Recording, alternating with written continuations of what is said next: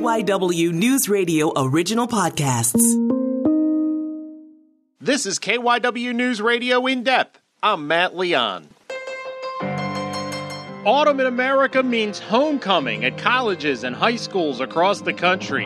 Homecoming is really ingrained in American culture. But we wanted to learn more about the origins of homecoming and why it has endured. For this conversation, we caught up with Bryant Simon. He is the Laura H. Carnell Professor of History at Temple University.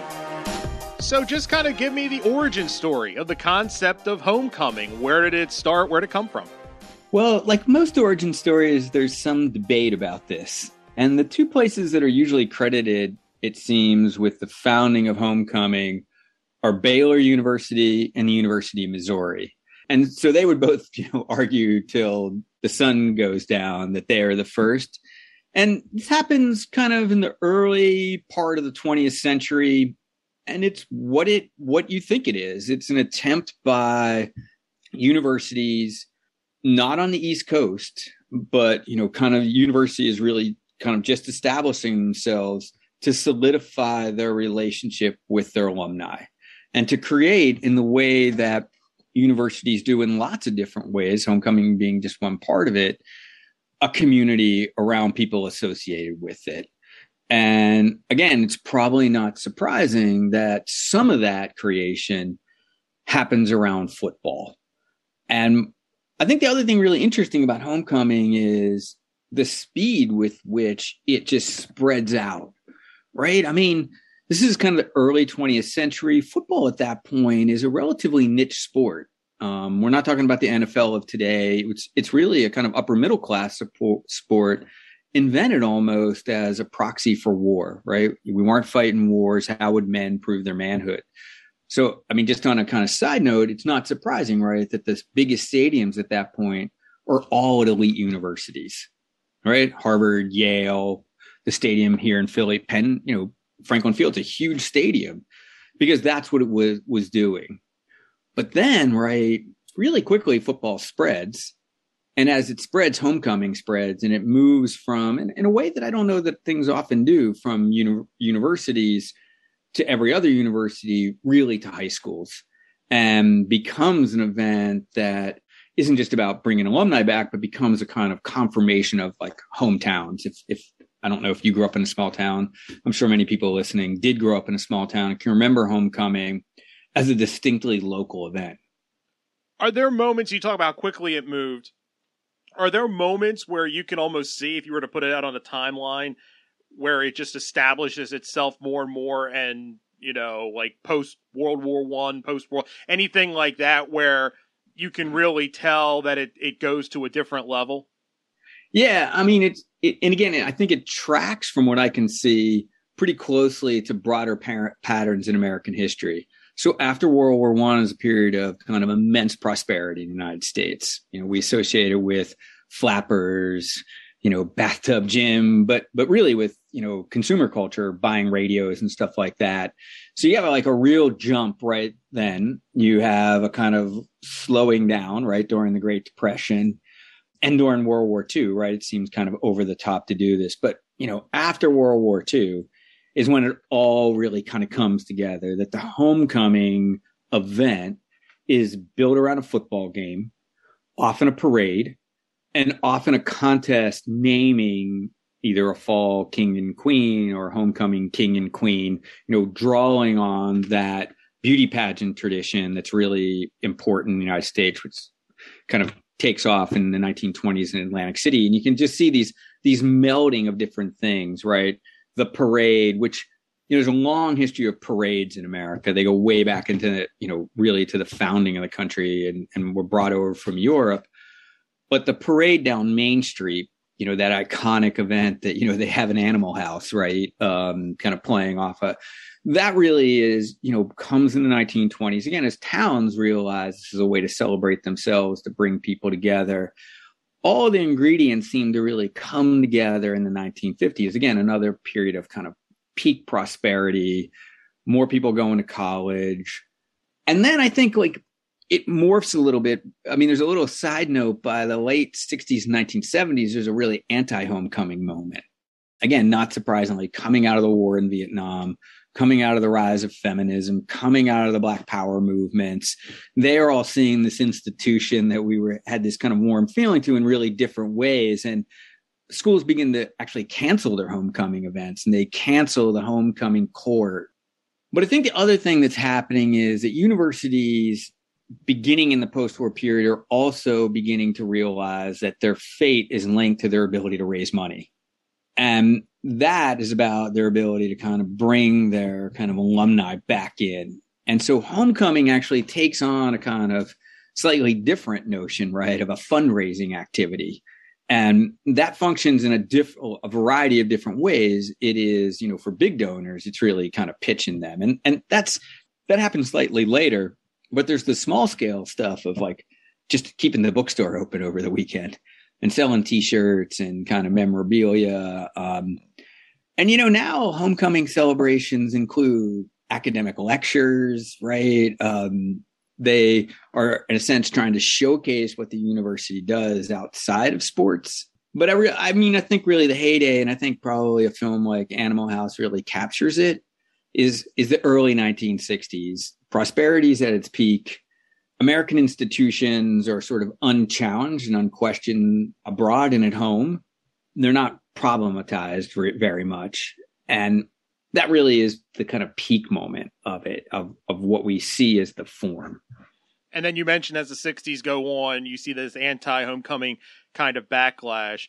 Yeah. We see that subside as we get into the, the mid 70s towards the 80s and because it seems like the, the thread now that comes through all is capitalism as you mentioned money in one form or another. Yeah it's to support your school but it's an important financial lifeline on many different levels. So did that backlash kind of wane as you got back into the 70s yeah. and if so why? Yeah no i think i mean i think we're talking about broad patterns here right? And you know if you think about reagan part of what Reagan is about is restoring some of that older America. And some of that, and he's re- he says this really clearly, is about pageantry. There's a nostalgia for that lost moment. And I think homecoming in the 80s, there's kind of a weariness of protest, a weariness of questioning, and homecoming kind of makes a return, right? And one thing that I think it does, and what thing schools does, is it shows a kind of increasing dexterity and deftness and we can see it in popular culture, right? Where the homecoming core might not be somebody who identifies as a man or a woman, right? Opening up space for queer couples and queer imagining, right? And, and that's happened, right? I mean, and you can see it even on shows like Never Have I Ever, where the homecoming court in that show, two women run who are, are in are involved with each other, and they run for politics, right? And and homecoming is always political and i think it it it survives this deafness i'm talking about. Once it comes back it's more inclusive right? And it reflects a kind of growing interest in inclusivity and a growing interest in not antagonizing people over not being inclusive. So that some of the the real kind of beauty pageant i would say kind of trappings of a traditional homecoming with you know, a queen in a gown and cheerleaders and baton throwing, you know, that stuff kind of wanes, right, as the institution modernizes. But I think you're, I mean, you're right. Homecoming makes a comeback. Homecoming, you can kind of hold a mirror up to society, and where society is, is kind of how homecoming is experienced or presented. But at the college level, do you think if there wasn't that kind of through line of finances and money that it's very possible it would have faded away? Like it without the the the revenue that it generates in the fall in the all the different forms you've talked about yeah. is it more likely that it would have completely faded away at this point but it has to be malleable it has to be able to pivot to keep that kind of spigot on? Well i think it has to pivot and it has to pivot if the university is going to be involved, right? The university can't be involved in exclusion at this point. But but you raise an interesting question, and I think a question that at this moment I think is worth thinking about. Universities organize homecoming, I think largely for for a kind of broad financial agenda, right? Mm-hmm. That's not why people attend. They attend because they are renewing some commitment to a part of themselves, to an identity, to a memory, right? And I think the real question is would there be people who organized it on their own? And I think there would be. I mean, you can probably tell from my voice, and you know from looking at me, I graduated from high school a long time ago. And nobody in my high school, no one in the official structure of the high school organizes reunions, but I can see them on Facebook, right? People's need to touch back. And, and I think that homecoming has enough longevity to it and deep enough roots that if universities sort of walked away, a form of grassroots homecoming would take place. Um, and I think cut of social media would make that not that hard to organize. Um, so would it be on the same scale? Would there be banners on Broad Street welcoming parents and people to homecoming? No. Would there be a meeting at a favorite bar for the class of 1989? Maybe, right? Would a group of people organize a tailgate and call it homecoming themselves? I think they would because they're not just invested in the finances of the university, they're invested in their identification with that place and identification with that stage of their life, both the fun that entailed and, and hopefully the intellectual curiosity that it triggered. It might take a different form and maybe it might take some more traditional forms, even, right? Like depending on who organized it. But I think you're right to say that it tracks on to change and that some of that tracking has to do with the university's need to continually generate revenues and money and endowment but that might not be the way alumnus experience it and want to experience it. And that's a powerful impulse as well. Yeah, you mentioned the word nostalgia, and I'm, America seems to be very, as a whole, very nostalgic society. We enjoy reaching back to the past and and our roots. Is that an American thing, or is that a human thing? But it, is it very more concentrated here in the U.S.? That's a tough one. You know, I think we live here and we see lots of nostalgia, but I think now nostalgia is a pretty universal kind of drug that people use.